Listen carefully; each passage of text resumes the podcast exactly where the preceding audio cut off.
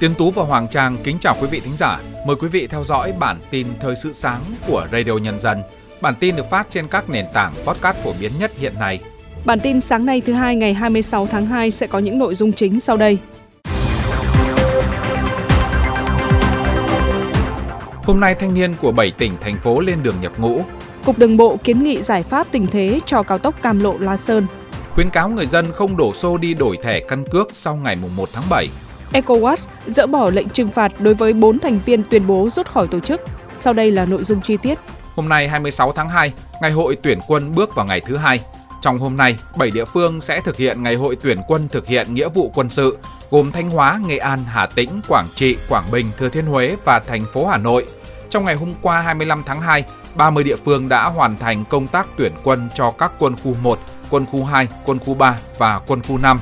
7 địa phương thực hiện lịch giao quân trong hôm nay sẽ giao quân cho quân khu 4 và quân khu thủ đô.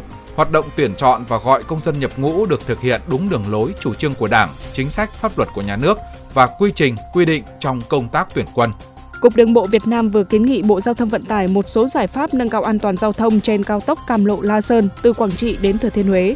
Theo đó, để nâng cao an toàn giao thông, tăng khả năng lưu thông của dòng xe, Cục Đường bộ đề nghị Bộ cho phép điều chỉnh vạch sơn phân làn giữa giải dừng xe khẩn cấp với làn đường xe chạy từ vạch sơn nét liền thành vạch sơn nét đứt. Cục Đường bộ Việt Nam đề nghị Bộ xem xét chấp thuận và chỉ đạo chủ đầu tư đường cao tốc Cam Lộ La Sơn là ban quản lý dự án đường Hồ Chí Minh triển khai thực hiện xong trước ngày 15 tháng 3.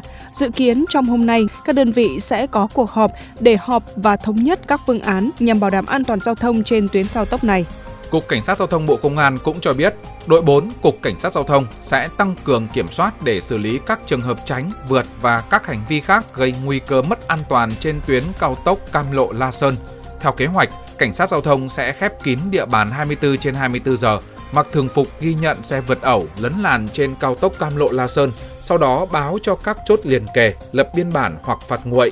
Ngoài kiên quyết xử lý một số phương tiện vi phạm đã có hình ảnh ghi nhận, tổ công tác còn thực hiện chuyên đề kiểm tra nồng độ cồn, ma túy tại điểm đầu, điểm cuối cao tốc. Cục Cảnh sát Quản lý Hành chính về Trật tự xã hội C06 Bộ Công an cho biết, Bộ Công an đang dồn nhân lực để chuẩn bị mọi thứ trước khi luật căn cước được áp dụng từ ngày 1 tháng 7 tới. Tuy nhiên, Cục C06 cũng đưa ra khuyến cáo đối với người dân, khi luật căn cước có hiệu lực, thẻ căn cước công dân vẫn có giá trị sử dụng hết thời hạn ghi trên thẻ. Vì thế, người dân không bắt buộc phải cấp đổi. Việc cấp thẻ căn cước sẽ thực hiện từ ngày 1 tháng 7 và áp dụng với các trường hợp sau. Thẻ căn cước công dân hết hạn, công dân đến tuổi cấp lần đầu, người có nhu cầu đổi thẻ căn cước công dân sang thẻ căn cước hoặc có thay đổi thông tin liên quan đến cá nhân. Người dân không nên đổ xô đi đổi thẻ căn cước bởi thẻ căn cước công dân cũ vẫn có thể sử dụng đến khi hết thời hạn in trên bề mặt. Ủy ban nhân dân thành phố Hồ Chí Minh vừa chỉ đạo ban quản lý đường sắt đô thị trình phương án giảm giá vé trong thời gian đầu vận hành tuyến metro số 1. Đây là một trong những cách để thu hút người dân có thói quen sử dụng phương tiện công cộng. Theo đó, Ủy ban nhân dân thành phố yêu cầu các đơn vị đẩy nhanh tiến độ các công trình trọng điểm trong năm 2024. Trước đó, ban quản lý đường sắt đô thị cũng đã trình phương án giá vé, bao gồm vé hàng ngày và vé tháng.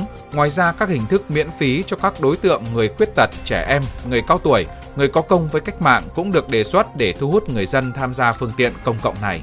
Theo dự báo của một số doanh nghiệp đầu mối kinh doanh xăng dầu, khả năng trong phiên điều chỉnh tới ngày 29 tháng 2, giá xăng sẽ tăng còn giá dầu giảm. Cụ thể, giá xăng RON 95 dự báo tăng 350 đồng một lít, xăng E5 RON 92 dự báo tăng 300 đồng một lít, còn dầu DO dự báo giảm 50 đồng một lít. Giá dự báo trên chưa tính đến việc cơ quan điều hành giá xăng dầu là Liên Bộ Công Thương Tài chính trích lập hoặc chi sử dụng quỹ bình ổn giá xăng dầu. Tiếp theo là các tin tức thời sự quốc tế. Cộng đồng kinh tế của các quốc gia Tây Phi ECOWAS ngày 24 tháng 2 tuyên bố dỡ bỏ các lệnh trừng phạt với Niger, Mali, Burkina Faso và Guinea, đồng thời nhấn mạnh các bên cần tăng cường đối thoại để ngăn chặn khủng hoảng chính trị trong khu vực. Quyết định được đưa ra sau cuộc họp của lãnh đạo các nước thành viên Cộng đồng Kinh tế Tây Phi ECOWAS tại Nigeria nhằm tìm kiếm giải pháp cho cuộc khủng hoảng chính trị hiện nay. Trước đó, Niger, Burkina Faso và Mali tuyên bố rút khỏi tổ chức khu vực này. Lãnh đạo nhóm các nước công nghiệp phát triển hàng đầu thế giới G7 ngày 24 tháng 2 đã cam kết tiếp tục ủng hộ Ukraine trong bối cảnh cuộc xung đột tại nước này bước sang năm thứ ba. Trong tuyên bố chung sau cuộc họp trực tuyến do Italia chủ trì, các nhà lãnh đạo G7 nêu rõ chính phủ và người dân Ukraine có thể tin tưởng vào sự ủng hộ của G7. Ngoài ra, G7 cũng tuyên bố sẽ triển khai những biện pháp mới nếu cần thiết. Trong khi đó, Bộ trưởng Tài chính Ukraine ngày 24 tháng 2 cho biết nước này đang phải đối mặt với tình trạng thâm hụt ngân sách và vẫn phải trông cậy vào sự hỗ trợ tài chính từ Mỹ cùng các nước châu Âu. Cuối tháng 11 năm 2023, Tổng thống Volodymyr Zelensky đã ký dự thảo luật ngân sách nhà nước Ukraine năm 2024 với mức thâm hụt hơn 43 tỷ đô la Mỹ. Ngày 24 tháng 2, các lực lượng Mỹ và Anh đã tiến hành một đợt không kích mới nhằm vào 18 mục tiêu của phong trào Houthi tại Yemen. Sau nhiều tuần, phong trào này liên tiếp tấn công nhằm vào các hoạt động vận tải hàng hải trên Biển Đỏ. Theo một tuyên bố chung của hai bên, các cuộc tấn công đặc biệt nhắm đến 18 mục tiêu của Houthi tại 8 địa điểm ở Yemen, bao gồm các kho cất giấu vũ khí, các máy bay tấn công không người lái, hệ thống phòng không, radar và một trực thăng. Ngày 25 tháng 2, Tổng thống đương nhiệm Belarus Alexander Lukashenko tuyên bố sẽ tái tranh cử Tổng thống vào năm 2025.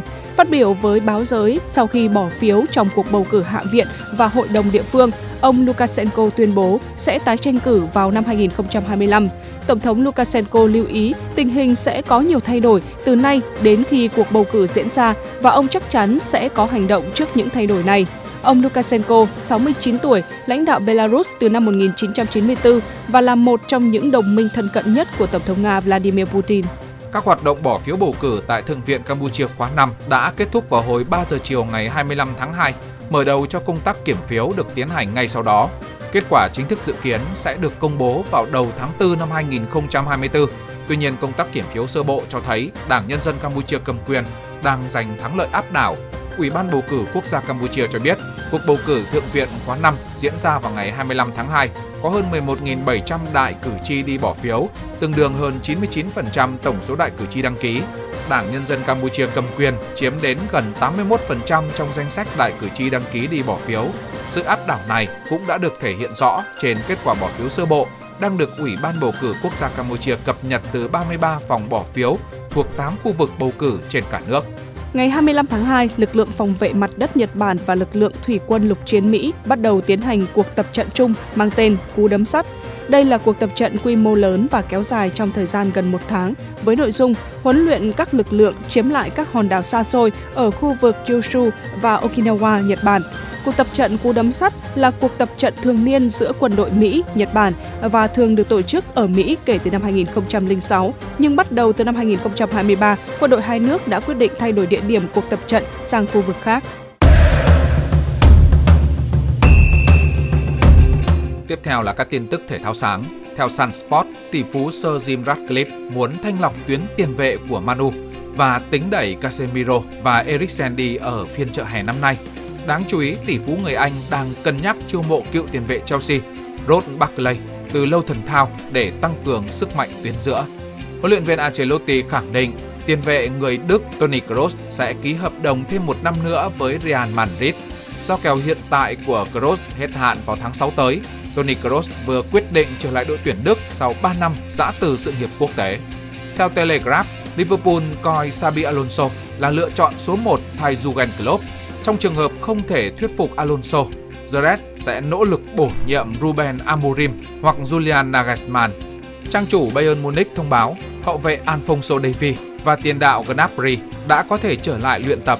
Trước đó, hai cầu thủ này đã lần lượt gặp vấn đề ở dây chằng và cơ. Đây là tin tốt cho luyện viên Thomas Tuchel trong bối cảnh hùm xám đang có nhiều cầu thủ chấn thương.